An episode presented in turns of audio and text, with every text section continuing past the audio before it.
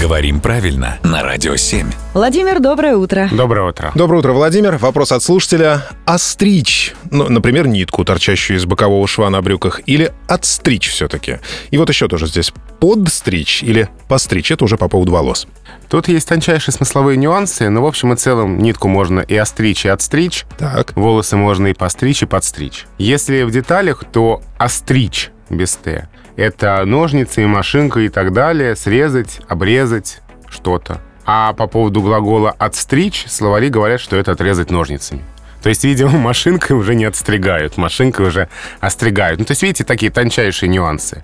Ну и по поводу «постричь-подстричь», «постричь» словари толкуют так, обрезая, укоротить, подровнять. Так, А подстричь — это подрезать немного, подравнивая, укорачивая, придать определенную форму. То есть вот придать определенную форму — это уже не постричь, это уже подстричь. Кусты, например. ага. А если просто срезать э, лишние волосы, то и постричь, и подстричь. С другой стороны, а если придать форму черепа, это подстричь или постричь? Форму черепа или форму черепу? Форму. Нет, мы, мы пока только э, без крови.